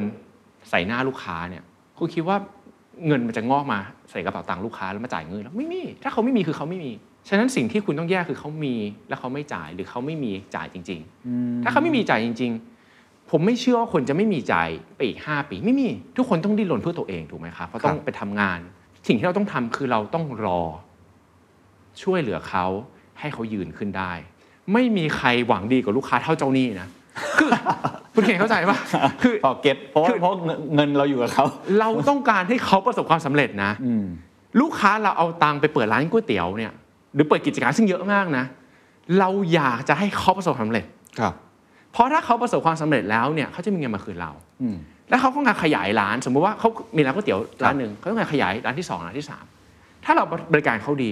เขาประสบความสำเร็จไปแล้วเขาก็จะกลับมาหาเราอีก อืม ก็เป็นตรรกะที่ง่ายมาก แต่ง่ายมาก แล้วสมมุติเขารวยละเขาก็เลิกเป็นลูกค้าเราใช่ไหมเขาโอเคผมไฟนะเขาไม่ไม่จะเป็นลูกค้าเราแล้วเราไม่ได้หวังให้เขาเป็นลูกค้าเราตลอดชา อืมติอืม แต่สิ่งที่สำคัญที่สุดคือ ถ้ามีคนมาถามเขาว่าแบบเฮ้ยตอนพี่ตั้งร้านน่ะพี่เอาเงินที่ไหนมา ผมขออย่างเดียว ขอในใจนะไม่ได้บอกเขา บอกว่าขอให้เขาอ่ะ บอกเขาว่าเฮ้ยเขามาหาเรา อืม แค่นี้ครับ เข้าใจครับ แล้วแล้ววิธีการแบบนั้นเวิร์กไหมกับการทวงหนี้แบบนั้นที่ให้เกียรติรับฟัง ก็เวิร์กไม่ ไม่ เวิ ได้ ร์ก ใส่หมวกกันน็อก เอาอย่างนี้แล้วกันถ้าพูดถึงตัวเลขเนอะเอ่อลูกค้านี่ปกติคือเรียกอ่ะแบบทางไฟแนนซ์เขาเรียก stage one ก็คือลูกค้าปกติเลยลูกค้าที่ไม่ค้างชำระ ของเราสูงที่สุดอินดัสทรีนะครับอยู่ที่ 96%กว่า NPL เราเปอร์เซ็นต์กว่านะครับไม่ถึง 2%นะ โอ้ น้อยมาก น้อยมาก แล้วเราก็ NPL เราเนี่ยคือขึ้นลงลงมา คือมันไม่ได้ขึ้นตลอดลงตลอดมันก็ขึ้นมันแล้วแต่สถานการณ์เศรษฐกิจ แต่มัน ครั ก็ บ อยู่ระดับนี้ โอ้ แปลว่าสิ่งที่เราทำมันถูกทางถูกป่ะ อ่าแสดงว่าสิ่งที่พูดมาทั้งหมดเนี่ยมันส่งผลลัพธ์มาแบบนี้ ใช่ อย่างปีที่ผ่านมาเนี่ยเราโตเกับ 60%รายได้เราโตเกือบ ม 100%ปีก่อนเราโตเป็น 100%นะคือเราเราไม่เคยโตต่ำร้อยยกเว้นปีที่แล้วที่เป็นโจโควิดล็อกดาวน์ ยังขาดทุนอยู่ไหมฮะ ไม่ละ ครับ เราเราเราขาดทุนช่วงแรก ปี 63 ปีแรกเรากำไร ปีที่แล้วเนี่ยกำไรเราก็มากกว่าปีก่อนประมาณ 4-5 เท่า ก็แสด ปี งว่า นี้ก็น่าจะดีกว่าปีที่นี้เยอะ มาถูกทางแล้ว มาถูกทางครับ แล้วก็ มาถูก อยู่ในจุดที่เริ่มจะ ใช่ โงหัวขึ้นมาแล้ว ใช่ ไม่ขาดทุนแล้ว ทีนี้ผมถามเรื่องโปรดักต์นิดหนึ่งเมื่อกี้ ครับ เราคุยกันเรื่องเอ่อความโดดเด่น ความแตกต่าง ครับ นโยบายวิธีคิดต่างๆอะนะครับ ครับ โปรดักของเราเนี่ยมันดูจากอะไร เพราะว่าตอนนี้ก็คนก็กระโดดเข้ามาเล่นสินเชื่อจำนำทะเบียนรถเยอะใช่ไหมครับ ครับ ปกติแล้วเราจะเพิ่มโปรดักเพิ่มขึ้นด้วยวิธีคิดแบบไหน แล้วเราคิดว่าในระยะ 3-5 ปีนี้จะมีอะไรเพิ่มอีกไหม ผมว่าหลักๆเลยนะครับ เราโฟกัสกับลูกค้า ว่าลูกค้าอยากได้อะไร ลูกค้าจะตอบว่าลูกค้าอยากได้เงินคำถามต่อมาคือว่าเมื่อลูกค้าอยากได้เงินแล้วอะมีวิธีไหนที่เราจะเอาเงินให้ลูกค้าโดยที่เราไม่เจ๊งผมคิดแค่นี้เองนะก็คือว่า คิดง่ายมาก คิดง่ายมากว่ามีเราจะปล่อยเงินให้ลูกค้ายังไงโดยที่เราไม่เจ๊งที่เราใช้วัดคือเจ๊งหรือไม่เจ๊ง ครับ ต้องไม่เจ๊งแล้วก็คิดว่าเออลูกค้ามีอะไรบ้าง ลูกค้ากลุ่มที่ดีก็ไม่ต้องมีหลักประกัน ลูกค้ากลุ่มที่เรายังไม่ค่อยรู้ใจเขาเท่าไหร่ เรายังไม่ชัวร์เขาเท่าไหร่ ก็ต้องอาจจะมีหลักประกันบ้างไอการที่เรามีประกันบ้างเราก็คิดว่าเฮ้ยลูกค้ามีอะไรบ้าง อืม อย่างล่าสุดที่เราจะไปคือนาโนเฟนที่ไม่มีหลักประกัน อืม เพราะเรารู้อยู่แล้วแต่ทำสี่ปีมาเนี่ยว่า ครับ ลูกค้ากลุ่มไหนที่ดีไม่ดีเราเราเราเรียนรู้ฉะนั้นเราก็จะอันกวนซิเคียวเยอะ ครับ ดิจิ t a ลเลนดิ้งเนี่ยเราไปแน่ ๆ แต่เราไม่ได้จะไปเพราะว่าเห็นมี 20 บริษัททำดิจิ t a ลเลนดิ้งแต่เราไปเพราะเราไม่ได้อยากให้ลูกค้าต้องเสียเวลามาหาเราอีกคุณเข้าใจปะคือเราคิดแค่นี้เองว่า ทุกอย่างคือไป ทุก ที่ลูกค้าก่อน ลูกค้าก่อนลูกค้าเนี่ยมาหาเรามีต้นทุนนะครับค่าน้ำมันมาหา ครับ ค่าเวลาถูกปะ อืม คำถามคือดีที่สุดในโลกที่มันเพอร์เฟกก็คือลูกค้าอยู่ที่บ้านกดแอปพลิเคชันหนึ่งปุ่มเงินเข้ากระเป๋า ใช่ ถ้าผมมั่นใจว่าผมทำอย่างนั้นแล้วผมไม่เจ๊งเราทำแล้ว แต่ตอนนี้สิ่งที่เรายังไม่ไม่ชัวร์แล้วกันว่าจะแมคานิกยังไง ให้ไม่เจ๊งแต่ไปแน่นอนครับคือเราเรียนรู้ว่าเรา ครับ เรามีโนเลจเยอะมาก ครับ ครับ เพราะว่าเราไม่ได้ปิดอ่าข้อจำกัดของเรา ว่า ครับ จะไปโปรดักต์ไหนอะไรยังไง ดูจากลูกค้าว่ามีความต้องการอะไร ก็ ค ก รับ ระโดดไปตรงนั้น แล้วทำไงให้เราไม่เจ๊ง ใช่ใช่เราคิดแค่นั้น อันนี้คือหลักคิดนะครับ ครับ อ่ะเราคุยเรื่องอดีตจนถึงปัจจุบันแล้ว ครับ หลังจากนี้ก็อยากจะชวนคุยเรื่องอนาคต ครับ ก่อนที่จะไปถามว่า เงินเทอร์โบจะมุ่งหน้าต่อไปยังไง อ่า ผมคงต้องถามว่าในอุตสาหกรรมนี้ อ่า ในมุมมองผมแล้วกันเนาะที่สัมภาษณ์มาหลายเจ้าเหมือนกัน ครับ โหดขึ้นมาก แข่งขัน โอ้ สูงขึ้นมาก โหดมากครับโหดมาก regulator ก็โหดขึ้น ครับ เห็นไหมตัวสังคมเองก็มีแรงกดดัน ครับ ต่อธุรกิจลักษณะแบบนี้ ครับ ค่อนข้างมากทีเดียวฉะนั้นอะไรคือจุดชี้วัดว่าใครจะเป็นผู้ชนะหลังจากนี้ ทุกธุรกิจเลยนะเพราะว่าจุดชี้วัดคือคน สมัยก่อนถ้าผมตอนผมเรียนหนังสือ ผมเข้าใจว่าไอเดียเนี่ยมันคือสิ่งที่สำคัญมาก ครับ จริงๆพอทำธุรกิจจริงไอเดียมันเปลี่ยนทุกวัน แต่สิ่งที่มันไม่เคยเปลี่ยนเลยคือคน ถ้าคุณไม่มีคนเนี่ยคุณไม่มีทาง execute หรือเอาไอเดียคุณมาทำให้มันเกิดขึ้นจริงได้ ฉะนั้นผมว่าธุรกิจเนี้ยแล้วคำตอบเดียวกับทุกธุรกิจเลยคือว่าใครมีคนที่เจ๋งกว่ากัน อืม ถ้าคุณมีทีมงานที่เจ๋งมากๆเนี่ยโอกาสที่คุณจะชนะเนี่ยสำเร็จไปครึ่งหนึ่งละฉะนั้นมันเป็นสิ่งคนเนี่ยเป็นสิ่งที่เราโฟกัสตั้งแต่ตอนแรกสุดที่ตั้งบริษัทเลย ครั ว่า บ เฮ้ยเราจะต้อง win the talent war ให้ได้เราต้องดึงคนที่มีทางเลือกเยอะๆ แต่เขาเลือกเรา อื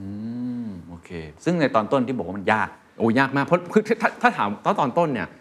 ผมต้องการคน 20 คนน่ะมันหาง่ายอยู่แล้วแต่ประเด็นคือตอนนั้นน่ะสิ่งที่ผมต้องต้องช่างใจหนักมากเลยคือว่า ถ้าเราดึงคนด้วยเงินเหมือนเอาเงินเยอะๆ ไปบอกว่าเฮ้ยเราจะเราจ่ายเงินเยอะอ่ะคุณอาจจะได้คนที่เขาไม่ได้อยากมาทำสิ่งนี้จริงๆเขาอยากได้ทำมาเพราะเงินเดือนเยอะ ครับ ฉะนั้นเราก็ต้องบาลานซ์ว่าแบบมันต้องเพียงพอและโอเค แต่มันต้องไม่ทำให้เราคุณแยกไม่ออกระหว่างใครที่อยากมาเพราะเงินหรืออยากมาทำเพราะว่าเชื่อว่าสิ่งนี้เป็นสิ่งที่สนุกและ ครับ ทำให้มันเกิดขึ้นจริงได้ อ่าครับ ครับ งั้นในช่วงต้นเนี่ยมันอาจจะยากนิดนึง ครับ แต่ตอนนี้ก็ต้องบอกว่าบริษัทก็มีชื่อเสียงมากขึ้น ครับ เรามีวิธีในการดึงดูดท ALENT ยังไงในช่วงนี้ หรือว่าคนแบบไหนที่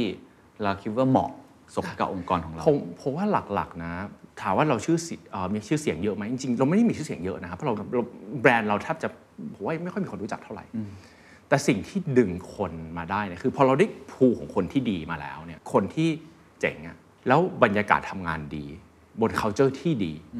สิ่งที่มันเกิดขึ้นคือเขาก็จะอยากดึงคนรู้จัก ที่เขารู้อยู่แล้วว่าคนนั้นน่ะเป็นยังไง ครับ เข้ามาจอย เพราะว่าสิ่งที่เรา build ทีมขึ้นมาได้ถึงวันนี้เนี่ยเอ่อจากวันแรกที่เราไม่มีคนจนถึงวันเนี้พันหกร้อย1,600 กว่าคนเนี่ย refer เยอะมาก ซึ่งเราไม่ได้แบบมีว่าเฮ้ย refer ได้ตังค์นะ คือคนเขาอยากดึงแนะนำเพื่อนต่อกันมา ตรงเนี้ยสำคัญ เป็นยังไงครับไอ้ที่บอกว่าดีเนี่ยวัฒนธรรมองค์กรเราเป็นยังไง หรือว่าตัวสตรัคเจอร์ในองค์กรเนี่ยมันมันเป็นยังไง หรือเราตั้งใจให้เป็นยังไง ขอเท้าความย้อนไปถึงตอนที่ผมทำงานแรกๆแล้วกันตอนนั้นผมทำงานธนาคารเนอะมันเป็นที่ที่สอนผมเยอะมากเอิ่มแต่ว่ามันก็จะมีขั้นตอนค่อนข้างจะเยอะมัน ครั มี บ process มี procedure เยอะ สิ่งที่เราตั้งใจนะวันนั้นที่จนถึงวันนี้นะเรื่องของการ build culture ในการทำงานองค์กรคือ มันต้องเป็นองค์กรที่อยากจะสร้างสรรค์อะไรต้องสร้างได้ง่าย โอเคเนอะมาหมายความว่าไม่ใช่ว่าจะทำโปรเจกต์นี้ โอ้โห ต้องวิเคราะห์กัน 50 รอบมีรีเสิร์ชอีก 3 เดือน เราตั้งเป้าว่ามันต้องเป็นองค์กรที่ถ้าคุณมีไอเดีย เราดีเบตไอเดียกันนะ ครับ ว่าแบบ เฮ้ย ไอเดียอันเนี้ยมันเวิร์กไหม then we try เล่าเนี่ยลองไอไอเดียเร็วมากเลยนะ คือดูแล้วเวทกันละคุยกันละมันเวิร์กไหม70%เวิร์กลองดู ทำทำไมคิดว่าเอ่อสิ่งนี้ถึงสำคัญสำหรับองค์กรยุคใหม่หลังจากนี้ เพราะว่าเจนใหม่เนี่ยเขาไม่ชอบอะไรที่มันเยินเยอะนั่นคือเรื่องแรก อันที่สองคือองค์กรถ้าอยากจะให้คนอยู่และมีความสุขเนี่ยมันมันมันต้องมีผลลัพธ์ดีๆถูกไหมคือคือถ้าองค์กรมันไม่มีผลลัพธ์ให้มันจับต้องได้อะ ไม่มีความสำเร็จอะ มันไม่สำเร็จใครจะอยากอยู่ ฉะนั้นเราต้องทำให้มันมีความสำเร็จสูง ซึ่งการที่ทำให้มีโอกาสที่ประสบความสำเร็จสูงเนี่ยมันคือมันต้องลองไอเดียได้เร็ว อืม และถ้าคุณรู้ว่าไอเดียนั้นน่ะมันไม่ใช่ คุณก็ต้องเลิกทำมันแล้วแบ็คแทร็กกลับไปแล้วก็เริ่มอันใหม่ ครับ ซึ่งการที่ผมทำตั้งแต่ลงว่าจำนำทำเงินเทอร์โบเนี่ยผมรู้เลยว่าเวลาที่ลองไอเดียแล้วรู้ว่ามันไม่เวิร์กแล้วกลับไปแล้วไปลองอีกไอเดียหนึ่งอะมันเร็วกว่าการที่ไปนั่งดีเบตและสตัดดี้แบบ 6 เดือนอะ เข้าใจ อันนี้คือสิ่งที่ คือลองไปเลยแหละ ไม่เวิร์กก็กลับมา ไม่ ยัง เวิร์กกลั ดี บมา กว่าคิดไปเรื่อยๆรีเสิร์ชไปเรื่อยๆ ยังไม่ได้ทำเลยเลย ใช่ คอมเมนต์ที่ได้จากทุกคนคือเราเปลี่ยนเร็วมาก เราเราลองแล้วมันไม่เวิร์กเราเปลี่ยนกลับเงินเทอร์โบไงเงินเทอร์โบ มันเทอร์โบจริงๆ ไม่ใช่แค่เงินอย่างเดียวข้างในดูพยายามจะเป็นอย่างนั้น ใช่เพราะว่าแล้วก็ อันนี้ผมถามกันทำได้ยังไง เพราะอะไรทำให้มันเกิดสิ่งนี้ อะไรคือ secret sauce อะทำให้มันองค์กรเราเป็นอย่างนี้ได้ ผู้นำหรือว่าการที่เรามี HR ที่เก่ง หรือว่าการรับคนที่คล้าย ๆ กันมันเป็นแบบไหนฮะ ผมว่าสำคัญอินกิวเดียนคือ มันต้องเป็น environment ที่ fail เราไม่ hurt หมายความว่าถ้าเขาล้มมาเขาทำพลาดมาแล้วไม่ไปกระทืบซ้ำอะทีม software engineer ผมน่ะแบบเด v อ p ผมแม่งทำอะไรพลาดบนบนบน Amazon Web Service ผมอะหนึ่งวันจ่ายไป2องสามแสนบาท ผมยังไม่เคยว่าเขาเลยนะ เราไม่ว่านะ ไม่มีหนังสือเตือนไม่ไม่ไม่อะไรเลยนะ you learn from it next time แบบอย่าทำอีกนึกออกปะการที่คนเห็นว่าการทำอะไรพลาด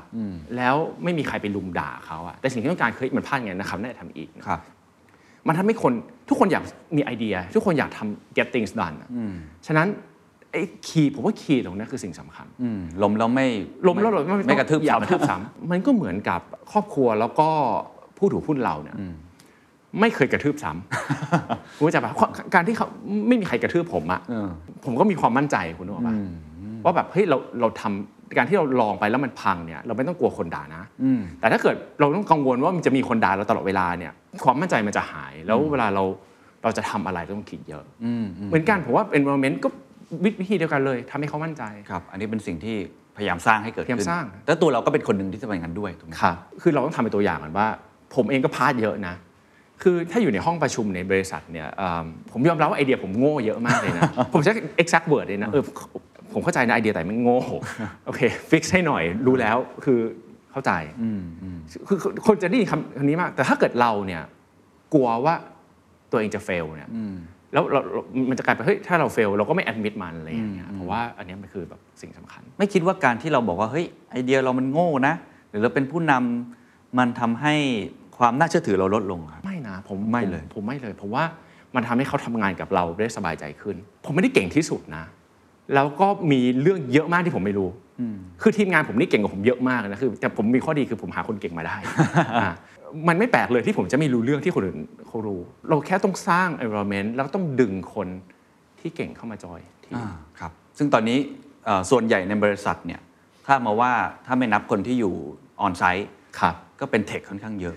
head quarter เรามี tech มากกว่านั้น tech นะ เอออันนี้เพราะเพราะอะไรทำไม เพราะว่าอย่างนี้จุดมุ่งหมายของเราแล้วกันเนาะเราอยากจะสร้างองค์กรที่มีผลตอบแทนดี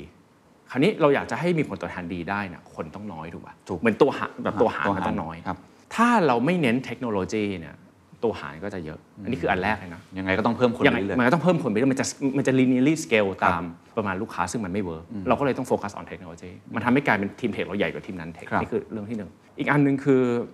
เราอยากจะเทอร์โบกับลูกค้า ถูกป่ะ แล้วก็ไม่อยากเจ๊งด้วยไอ้การที่เราอยากจะเทอร์โบกับลูกค้าแล้วไม่อยากเจ๊งเนี่ยมันต้องมีเทคโนโลยี behind อีกเยอะทีมเทคเราไม่ได้ใหญ่นะแต่ว่าถ้าถามว่าเทียบกับไซส์บริษัทเราใหญ่เพราะเกินครึ่งบริษัท เกินครึ่งของสำนักงานใหญ่ ๆครับ แต่ตอนนี้เราเราสร้างเฮดค q u เตอร์ใหม่อยู่ คือผมว่ามันเป็น investment ที่ไม่มีใครเห็นด้วยกับเราเท่าไหร่นะ เพราะว่าเราลงทุนเยอะมากกับมัน เราซื้อที่ไป 10 กว่าไร่สร้างเป็นแคมปัส โอ้เอ่อตอนนี้เรามีเฮดค q u เตอร์แค่ 200 กว่าคนนะครับ แต่ว่าไอ้แคมปัสของเราเนี่ยอ่ารับได้เต็มที่คนพันกว่าคน แล้วตึกแรกของเราเนี่ยมีได้ประมาณ 7-800 คน ไอ้7-800 คนเนี่ยเราเผื่อกะว่า 500 คนในนั้นจะเป็นเทค โหนี่คือมองเฮดเขาไปข้างหน้าแล้ว มามองข้างหน้าตลอด แล้วเราเรารู้เลยว่าเฮดเขาที่มันจะขึ้นจำนวนทีมที่จะเยอะขึ้นคือฝั่งเทคฝั่งเทคนี่โตตลอด ฝั่งอื่นโตแต่ว่าไม่ได้ตามเท่าเทค โอ้ ครับ คุณจะเป็นเหมือนฟินเทค เราไม่ได้บอกว่าฉันจะต้องเป็นฟินเทคเพราะนั่นมันคือฟอร์มนะแต่สิ่งที่เราคือเราใช้เทคโนโลยี เพื่อที่จะทำให้ลูกค้ากลุ่มลูกค้าของเรานี่แหละ ได้รับบริการที่ดี ครับ สะดวกสบาย ครับ เราคิดแค่นี้คือเราไม่ได้คิดว่าฉันจะต้องเป็นฟินเทคหรือ อ่า อะไร คือเพราะเราคิดที่ผลลัพธ์เป็นหลัก เราคิดแค่ว่าลูกค้าเนี่ยดีที่สุดคืออยู่บ้านกดปุ่มได้เงินเทอร์โบเทอร์โบ รวมทั้งตัวพนักงานของเราผลประกอบการผลตอบแทนต้องดีขึ้น ใช่ นั่นเป็นเหตุผลที่เรามุ่งเน้นทางเทคโนโลยีมากๆ มากมากๆครับ เล่าเล่าเล่าวิสัยทัศน์ให้ฟังได้ไหมครับ ว่าเมื่อกี้บอกตอนนี้ประมาณพนักงานพันหกใช่ไหมฮะ ครับ แต่ในเฮดคอร์เตอร์เนี่ยตอนนี้ประมาณ 200 กว่าคน ใช่ เราจะแตะเป็นพันใช่ไหมที่เรามองไว้ เราเผื่อ เผื่อไว้ ราเผื่อ คือไอ้สิบสามไร่ของเราเนี่ยคุณเคนเราเราไม่ได้ทำมาเพื่อเป็นตึกอย่างเดียวนะ อ่า สิบสามไร่เนี่ยเป็นส่วนตึกอยู่แค่ไร่กว่า ที่เหลือเราทำเป็นพาร์คมีลู่วิ่ง มีสวน ผมขายโปรเจกต์นี้นานนะเพราะแบบกว่าจะมีคนเห็นด้วยนะเพราะว่า ผู้ถือหุ้นไม่น่าจะเห็นด้วย จริงๆเห็นด้วยนะ อ่า เขาบอกเลยว่ามันเป็นอนาคตต้องลงทุน เพราะมันเป็นเรื่องคนยังไงก็ต้องลงทุน แต่ว่าคนที่ไม่เห็นด้วยคืออย่างธนาคารเนี้ยก็ไม่ค่อยเห็นด้วย เท่าไหร่ว่าทำไมต้องมาลงทุน เยอะขนาดนี้ เออเพราะผมลงทุนเยอะนะครับสำหรับสำหรับบริษัทเราผมว่าลงทุนเยอะมาก ความคิดของเราแล้วกัน ครับ มันอาจจะส่วนกระแส work from home นิดหน่อย น่าผมกำลังจะถามเหมือนกัน เรา work from home มาครึ่งปีนะครับ เกินครึ่งปี เพราะว่าเรา work from anywhere อยู่แล้วอะทุกคนก็มีแล็ปท็อปมี docking มี dual screen แล้วก็ไปทำงานที่บ้านแล้วก็ให้คนละเซตความยากของการ work from home เนี่ยซึ่งเรา insist ว่าต้องมา work on site เนี่ย ครับ มันไม่ใช่เรื่อง productivity นะ work from home productivity ดีกว่า on site นะเพราะเขาทำงานตั้งแต่ เช้า relax เห็นด้วย ข้าใจปะคนจะกลัวว่าเฮ้ย work from home คนจะไม่ทำงานไม่จริงนะเงินเทอร์โบนี่ work from home นี่ทำงานหนักกว่าเดิม แต่สิ่งที่มันขาดคือวัฒนธรรม และการสอนงาน คุณคิดดูผมต้องการสเกลคนใช่ปะจาก 200 เป็น 300 เป็น 500สำหรับเฮดค q อเตอร์ผมถามว่าคนที่เรารับเข้ามาใหม่อะเราจะเอาอะไรไปสอนเขาถ้ามันสอนผ่านออนไลน์ นี่คือโจทย์แรกที่ผมคิดเลยว่าผมสเกลคนขึ้นไม่ได้ แต่เรียนออนไลน์ไม่ได้เหรอฮะ โอ้โหมันไม่เหมือนจริงครับ ผมผมยกตัวอย่างนะ คุณเคน ครับ มีคำถามมาถามผมนะสมมติผมเป็นหัวหน้างานก็อาจจะมานั่งคุยกันบนโต๊ะเขียนกระดาษเขียนกระดานเล่าอธิบายถูกปะออนไลน์สิ่งที่คุณทำได้คือใช้แจมบอร์ด อ่า อ่ะคุณก็นั่งเขียนใน iPad ก็โชว์ในแจมบอร์ดเวลาคุณคอนเฟรนซ์มันได้ไม่เท่าคุยกัน คุณนึกออกมา หรือว่าแบบสมมติว่ามันมีการสอนมากกว่างานอ่ะ อ่าโอเค คุณ เข้าใจ ว่าแบบมันมีเรื่องของแบบวัฒนธรรม คุณรู้สึกยังไงถ้าคน 3 ใน4ประเทศไม่เคยเจอหน้ากันนะ แต่ครั้นี้พอเรารู้หรือเราว่าคนอยาก work from home แต่เรา in, เราเรา insist work on site สิ่งที่เราทำก็คือว่าเราต้องทำออฟฟิศนี้เป็นออฟฟิศที่เจ๋ง และคนอยากมา spend time ฉะนั้นเราเรา invest เยอะมาก fitness เราจะทำคาเฟ่เทเรียแบบ Google หน้าตาแบบอย่างนั้นเลย แล้วก็แบบมีอาหารในไนซ์ให้แบบให้ให้กินแล้วก็มี running track ครับ เราจะมีชายแคร์ตอนนี้ยังไม่มีแต่อนาคตจะมี ครับ เพราะเรารู้ว่าคนที่เรารับเมื่อ4ีหปีแล้วก็เริ่มมีครอบครัวเริ่มมีลูกอะไรเงี้ยเราก็ไม่อยากให้เขาแบบวอรี่เราก็จะคือเราจะ provide this site เนี่ยให้เป็นแบบเป็นเป็นที่ที่เขาอยากทำงาน คิดไหมว่าวิธีคิดนี้อาจจะผิด มั่นใจไหม อาจจะเป็นไปได้ที่ผมอาจจะ ผิด แต่ว่าผมเชื่อมั่นว่าสุดท้ายอ่ะยังไงความสำเร็จผมขึ้นกับคนและทีมงานของผมถูกปะถ้าทีมงานของเราเนี่ยไม่เก่ง แล้วก็ทีมงานของเราไม่ fully engaged as a team นะครับ มันก็ไปต่อยากถูกปะเพราะ environment ที่ดีมันมันสร้างให้เกิดทีมอะ ครับ เราไม่อยากจะให้องค์กรของเราเป็นไซโล แบบเฮ้ยมีชั้นแผนกนี้นะ แผนกนี้นะ แผนกนี้นะ คือเราใช้ข้างในเราใช้คำว่าทีมนะมัน ครับ จะได้ฟังดูว่าแบบ we are the same team ครับ ครับ ผมก็เป็นการลงทุนที่น่าสนใจมาก ๆ ครั นะ บ อันนี้นะฮะ มองอนาคตยาวๆยังไงสำหรับตัวเองแล้วก็องค์กรนี้ อยากจะเติมเต็มอะไรในภาพใหญ่ของประเทศก็ได้ หรือว่าเรามีวิชั่นภาพใหญ่ยังไง เพราะว่าอย่างที่คุยตั้งแต่ตอนต้น แล้วผมก็เห็นด้วยว่าเรื่องหนี้เนี่ยเป็นเรื่องใหญ่ของประเทศไทยมาก เรื่องความเหลื่อมล้ำหนี้นอกระบบ ครับ มันมันเป็นปัญหาเชิงโครงสร้างมายาวนาน ครับ แล้วก็ต้องยอมรับนะฮะว่าผู้เล่นในอุตสาหกรรม แม้ว่าอ่าพยายามแล้วกันผมเห็นทุกคนก็พยายามจะแก้ไข แต่เราก็เป็นส่วนหนึ่งของอีโค y ิสเต็มนี้ของกลไก ครับ นี้เช่นเดียวกัน ตรงนี้มีมุมมองอย่างไง มุมมองของผมละกัน เพราะว่าอนาคตเนี่ยมันเป็นฝันที่ใหญ่เกินตัวนะ ผมเข้าใจว่าใหญ่เกินตัว แต่ว่าผมแค่ไม่อยากเห็นหนี่นอกระบบมันเยอะขนาดนี้ในเมืองไทยนะอันนี้คือมุมของผมละกัน เราเองเงินเทอร์โบ และผู้ร่วมอุตสาหกรรมอีกเป็นร้อยเป็นพันเนี่ยเราก็ work toward แต่ให้ให้ให้หนี่ระบบมันน้อยลง ครับ เพราะว่าเราจะ work ยังไงนี่คือคำถาม สิ่งที่สิ่งที่เงินเทอร์โบพยายามจะทำคือเราต้องทำให้การเข้าถึงเงินไม่ใช่ privilege ไม่ใช่ไม่ใช่เป็นของที่เข้าถึงยาก เราก็อยากจะ fulfill สิ่งนี้ก็คือเราคือเราเราโฟกัสมากนะบนรากหญ้า ครับ แล้วก็จะขยาย provide all the service ให้ครอบครอบคลุมเอิ่มถ้าถามเรื่อง sizing เนี่ย10 ปีหลังจากที่เราก่อนเริ่มบริษัทมาเนี่ยเราอยากจะมีอยากจะปล่อยสินเชื่อมีพอร์ตสักแสนล้าน นี่คือสิ่งที่เราฝันเอาไว้นะครับ ตอนนี้ประมาณเท่าไหร่นะครับ ตอนนี้ประมาณ 5,000 กว่าล้าน โอ้อีกไกลเหมือน อีก น ไกล แต่ว่ามันโกแบบไฮโปโบลิกนะ ปีแรกผมมีอยู่ 300 อ๋อ ปีที่ 2 แบบ คือมันมันดับเบิลแบบ every year ครับ ฉะนั้นมันเวลาโตมันไม่ใช่แบบจาก 5,000 เป็น 6,000 เป็น7,000 มันโตแบบ ครับ ส่วนอีกอันหนึงที่ผมผมอยากจะฝากแล้วกัน เพราะว่ามันเป็นเรื่องที่คนไม่ค่อยเข้าใจเรื่องว่าเอ๊ะทำไมสินเชื่อหรือว่าผู้ประกอบการทางการเงินเนี่ยดอกเบี้ยมันถึง 20%นะอันเนี้ยเป็นสิ่งที่คนไม่ค่อยเข้าใจ คนจนกู้แพง คนรวยกู้ถูก สิ่งที่ผมอยากจะบอกคือมันไม่ใช่เรื่องของความเสี่ยงอย่างเดียวนะ มันเป็นเรื่องของไซส์อืมคุณเคียนผมยกตัวอย่างแล้วกัน ครับ น้ำดื่มที่เราไปซื้อตามร้านสะดวกซื้อนะที่เราซื้อขวดละ7บาทอะก็ไม่แพงมากก็ซื้อได้ถูก ครั ปะ บ เพราะไม่มีใครคิดว่าเฮ้ยแพงมาก แต่คุณรู้เปล่าจริง ๆ แล้วว่าถ้าคุณไปซื้อแบบเป็นแพ็คใหญ่ๆอะเอ่อมันขวดหนึ่งประมาณสามบาทเนาะก็คือกำไรร้อยเปอร์เซ็นต์แล้วไอ้น้ำขวดขวด 7 บาทนั่นนะถ้าคุณคิดเป็นต่อลูกบาทเมตรอะ ครับ มันคือลูกบาทเมตรละ1 0,000กว่าบาท เทียบกับน้ำประปาลูกบาทเมตรละ15 หรือ 20 บาท ปัญหาของมันนะคือเราวัดดอกเบี้ยเป็นเปอร์เซ็นต์แต่สินเชื่อรายย่อยอะไซส์มันเล็กมาก เข้าใจครับ กู้ 5,000 บาท 20%เนี่ย ดอกเบี้ยเดือนหนึ่งประมาณ 100 บาท เพราะว่าสิ่งที่ มันทำให้แพงคือแค่ไซส์มันเล็ก อืมผมเข้าใจว่ามันเป็นกลไกนะทาง ครับ ทางเศรษฐศาสตร์เราก็เห็นเยอะว่า คนที่มีกำลังซื้อ ครับ นะซื้อทิชชู่ทีก็อ่ะซื้อเป็นโหล ครับ คงไม่มีใครมาซื้อเป็นอย่างนี้ ครับ หรือโทรศัพท์มือถือ ครับ ใช่ไหมเวลาจะจ่ายตังค์ทีก็เอาเป็นแบบโพสเพดดีกว่า ก็คือ ครับ จ่ายเป็นรายเดือนไปเลยเพราะเรามีกำลัง ครับ แต่คนที่มีกำลังเขาก็ต้องอันเนี้ยคุณก็น่าจะเข้าใจคือเขาต้องจ่ายรายวันอะหยอดตู้ไปเรื่อยๆ ทีนี้คำถามคำถามผมที่ชวนคิดเล่นๆละกันนะครับว่า แล้วเราจะทำยังไงกับปัญหานี้ แล้วมันจะแก้ยังไงกับคนเหล่านี้ เพราะว่ากลไกหลักๆเลยนะครับ ต้องให้ผู้เล่นเยอะ ผมเชื่อในการแข่งขันนะ ถ้าตลาดตลาดไหนมีผู้เล่นเป็น 10 เป็นร้อยเป็นพันบี้กัน เหมือนที่ที่ที่บอกว่าไปต่างจังหวัดเห็นเรียงกันไปนสีรุ้งเลยอะถ้ามันมีการแข่งขันอะราคาที่มันเกิดขึ้นมันมีหัวอยู่แล้ว มันก็จะแข่งจนราคามันลงจนมันไม่ไหวแล้ว นั่นนะคือราคาที่แท้จริง อ๋อ คุณบอกปะแต่คราวนี้ผมขอเล่ากลับมาว่าไอ้ที่ฟังว่าดูเหมือนแพง ครับ จริง ๆ แล้วเนี่ยถ้าคุณเคนจะเปิดร้านก๋วยเตี๋ยวร้านหนึ่งแล้วกัน ค่าเปิดร้านก๋วยเตี๋ยวประมาณร้านสี่หมื่นนะรถเข็น ถ้าคุณเคนไม่มีเงินเลย คุณเคนอยากจะเก็บตังค์ทุกวัน ครับ แล้วก็เอาเงินก้อนนั้นอะมาเปิดร้านก๋วยเตี๋ยวนะคุณอาจจะเก็บปี 2 ปีเพื่อจะเปิดด้วยถ้าคุณขอสินเชื่อเนี่ยถึงแม้ดอกเบี้ย20 24%เนี่ยต่อปีเนี่ยคุณจ่ายดอกเบี้ยวันหนึ่งประมาณ 20 กว่าบาทเองนะ26 บาท 25 บาท คำถามคือคนคนหนึ่งมีร้านก๋วยเตี๋ยวได้ ขายก๋วยเตี๋ยวได้วันหนึ่งเป็นสิบเป็นร้อยชามรายได้ห้าหกพันหรือหมื่นบาทต่อวัน แล้วต้นทุนในการที่จะมีโอกาสที่จะมีร้านก๋วยเตี๋ยวนั้นคือ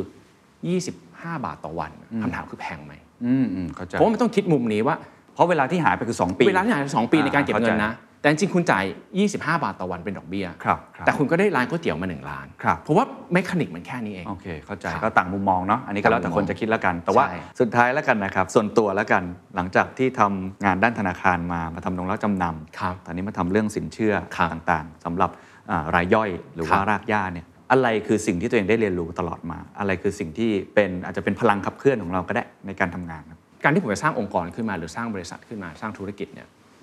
เป้าหมายผมมีอยู่ 3 หลักนะคือหนึ่งลูกค้าต้องแฮปปี้คือลูกค้าต้องมีความสุขที่มีเราอยู่ อันที่ 2 คนที่ทำงานคือทีมงานของเราเนี่ยต้องแฮปปี้หมายความว่าเขาทำงานกับเราเขารู้สึกว่าเขาได้เรียนรู้มีผลตอบแทนที่ดี เขาเห็นอนาคตอันไกล อันสุดท้ายคือมันทำเงินได้นะครับคือผมก็ต้องอ d มิ t ว่าคือเราไม่ได้ทำธุรกิจเป็นการกุศลนะ แต่ว่าสิ่งที่มันเป็นพลังของผมก็คือว่าเราเซอร์เวยลูกค้าร้อยเปอร์เซ็นต์นะครับว่าเขาคิดยังไงเงินเถอะเราเรามีพนักงานแบบนั่งไล่โทรนั่งเช็คว่าเขาคิดยังไงเขาประทับใจเรามาก เต็ม 5 เนี่ย 4.8 4.9 ทุกเดือน คือเขา very happy with us แล้วเขาก็แชร์สตอรี่ว่าเขาเนี่ยเอาเงินอันเนี้ยไป